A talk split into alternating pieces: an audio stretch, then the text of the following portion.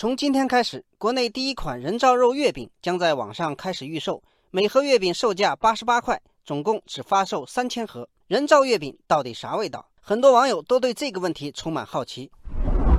网友天边云说：“据说这款月饼外面是老上海传统鲜肉月饼的酥糯外皮，里面裹着最时髦的植物蛋白人造肉馅料。馅料在口感上运用了五 D 拟真概念。”也就是色香味生情全方位模拟真肉口感。网友淡漠红尘说，厂家已经拿到上海街头让人试吃过了，不少试吃过的人说味道很鲜，还不错。有人觉得吃不出肉泥感，还有人觉得有海鲜味儿，像猪肉脯、果冻或者虾。网友雅欣说，人造肉月饼采用的原料是豌豆蛋白，所以它还有一个卖点就是零胆固醇。这个中秋节你敢去尝尝鲜吗？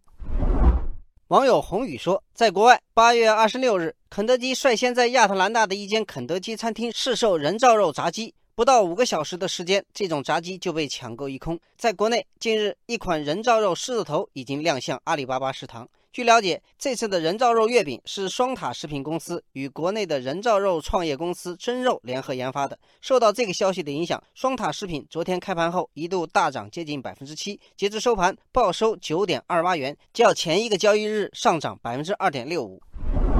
网友李小闹说：“食品饮料企业最头疼的就是增长，大企业过得非常不舒服，每年的增速都在放缓，想知道新的增长点在哪？所以这种消息一出来。”往往都能提振一下股价。网友明星说，国内外的食品业巨头最近都开始在人造肉方向发力。赛百味开始测试人造肉三明治，美国最大猪肉生产商史密斯菲尔德也要推出一系列以大豆为基础的素肉产品。网友爱情树说，美国人造肉公司 Impossible Food 已经公开宣布，希望能在明年进入中国内地市场，因为中国人的肉类消费占到了全球的四分之一，近年肉类消费一半的增量都来自中国。网友浅夏说：“一九六一年到二零零七年，全球人均食肉量翻了一倍。